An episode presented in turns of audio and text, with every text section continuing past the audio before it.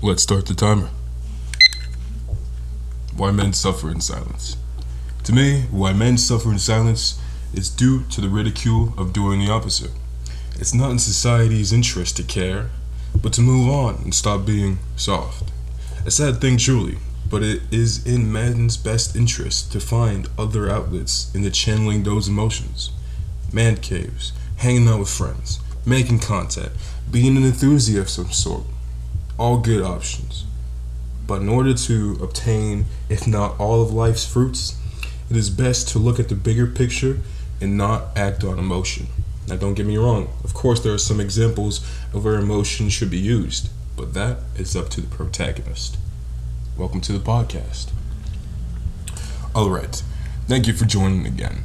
Now, if you've been viewing the last couple of episodes, you know what our structure is. Today, similar to any other day, I'm going to be reading from Richard Cooper's book, The Unplugged Alpha, the no bullshit guide to winning women in life. And where we left off at, we did a couple red flag, we did a couple red flag um, episodes, and today we're going to continue that with red flag number three, the unhappy and unlucky. Now, keep in mind, these are his words, and I will be inserting my own commentary when I see fit, and if I have any experience to give you guys to make sure you understand that this isn't just, you know, another BS guru telling you, you know, toxic stuff. Sad truth, blunt truth, take it if you want it. But to start things off, Robert Greene states in his 48 Laws of Power avoid the unhappy and unlucky. And while now this law doesn't only apply to women, there are types of women that are complete waste of time if you try to mess with the unhappy and unlucky. Their perpetual unhappiness will actually rob you of your joy. That is very true. I, I can I could say someone who's been in a relationship just like that where I was the positive one.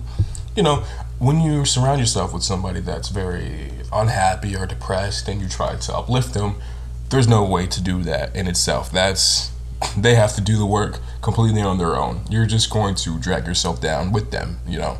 Misery loves company. But um, such women always have the problem of going, always have some problem going on in their life that attracts the um, quote unquote Captain Save-A-Ho type of guys who want to swoop in and rescue them from their own shitty existence and choices in their life. Very true. Again, misery loves company. But also, I don't know what this innate. I think we all just want to be that hero at the end of the day, so that's why some of us will take the hero role. But honestly, it's not even worth your time, guys. The unhappy and unlucky often go from man to man, draining them from their joy and fortune. So, you have to keep that in mind when you're looking at these people. They're a magnet for drawing drama into your life and into theirs. So, only associate with the happy and lucky. Now, when we talk about all these topics, we're going to try to get through as much as possible. These are kind of short passages. So, like I said, we're going on to number four, and this is when she competes with you a woman that constantly tries to compete with you might seem cute at first, but it's a test of your competency as a man. And it's honestly an underhanded behavior that ultimately aims to reduce your worth to her. Another blunt truth that not many people will understand. I mean, like, there's. It's just, why would you want to compete with somebody when you can, like, some compete with somebody that you say you have interest in and that you're attracted to, whatever, whatever? Why not try to build yourself up with them? Why not try to help them get to their um whatever goal or whatever status they're trying to complete? Or why don't you just be happy for them, not try to be like, oh, I could do it better, or I could do it better, or I'm just using you right now just so I can get on my game. You know, like, come on, that's not good. That's, I guess it's another form of hyper, hyper, hypergamy. I think that's how you technically say it, but going on nonetheless. The female primary, the free, the, the female primary social order actually tells women that they are better than men, and it is why we see the rise of the you know boss girl on social media. You know, I did it on my own, don't need no man, etc., etc., etc. It's a red flag because when a woman competes against you, she thinks she's better than you, and like I said, and like Richard uh, stated, that being shown on um, social media nowadays again and again and again and again only proves the point that more women nowadays are thinking that they're better than men. So this isn't just complete cap. There's some truth to this. Go on TikTok for like five minutes, search up the shit. You know, you'll see those random people like interviewing women on the street. They, they, they, they give you a lot of gems for no reason. They like snitching on themselves when they're in front of a camera, but, you know, do all their dirty laundry in secrecy. but, um, let's see. When a woman thinks that she's better than you, she will not respect you and will ultimately try to undermine you. And this is definitely the case. There's there's women out there when they see you on your grind and they see you as competition, not as something that could um not as something that they could add to your life or, you know, provide value, they're going to undermine any of your accomplishments, make it seem like it's no big deal. I don't know why they want to do this. Well, he mean of course, he states why they do this or, you know, a certain percentage of women why they try to undermine you. It's because they're low key in competition with you, you know. So words are words are powerful. Words are powerful, and I feel like women kind of take advantage of that nowadays and use those words and use undermining tactics to make you feel inadequate. Yeah. But for a woman to satisfy her hypergamy, which is the thing that I talked about, they always want to go they always want to level up. They never want to be equal. They either want to find something that's better than them or they want to be the better one. You know, it doesn't stop. So usually she feels like if she's with a man in her eyes that's at least a couple points higher than a higher than her on the scale of sexual market value SMV. You know that goes into a whole different topic. We'll talk about some other time in the t- in the uh, channel, but that's what she's trying to do. She's trying to figure out who is higher than me and how can I get with them. You know, she might not be with that person now, but she's laying down the foundation to find that person. Monkey branching, if you want to call it, having other options, whatever, whatever, whatever. It all means the same thing. But um, a woman won't try to compete with you when she believes your value is greater. Instead, she will actually admire you. Now, this is the this is the type of woman that men should be looking for. You know, you have to remember that women want to be with a giant. She wants to look up with you. You know, hypergamy it never seeks out its own level.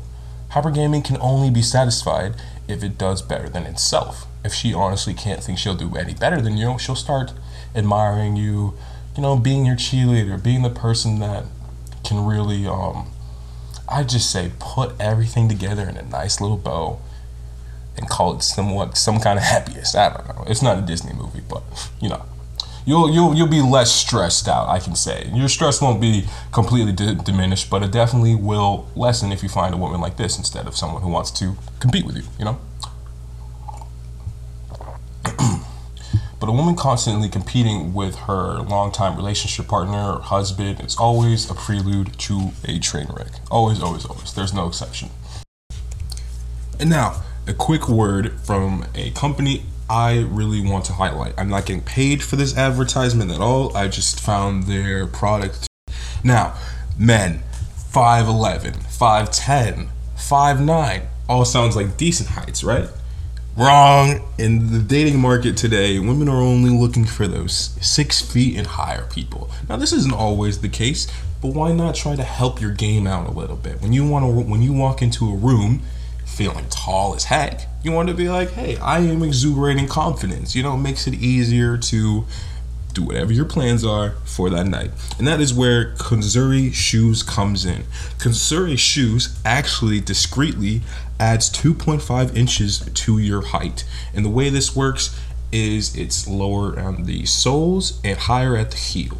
But it's very discreet. It, they look like normal. They look like normal shoes. They don't look like they add any height but they really do. As a customer myself, I can I can say that it increased my height to at least six feet, which was amazing. You know, I had more confidence that I even knew what to do with. Now you have to keep in mind, I'm 5'11, so I'm not short by any means, but still having those couple inches added to me gives me that boost to do the things I need to do that day, to say the things that maybe I didn't have the balls to say without.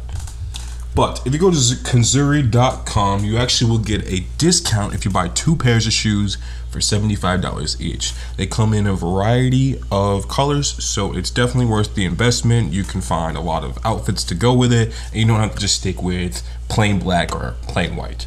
With that being said, make sure you visit kanzuri.com to get those shoes. We'll see you there. And we're back. Hope you enjoyed that. and we're back. I hope you enjoyed that. But since we are almost out of time, next week's episode is going to focus on keeping men from her past around and her poor financial issues. One thing I will say before I leave you guys that this universal thing goes without saying for any gender. A fool and his money will part very quickly. And with that being said, it's been your host Zero Tolerance. Can't wait for you guys to tune into the next episode of Suffering in Silence. Until then, keep it breezy, do what you need to be, stand up tall.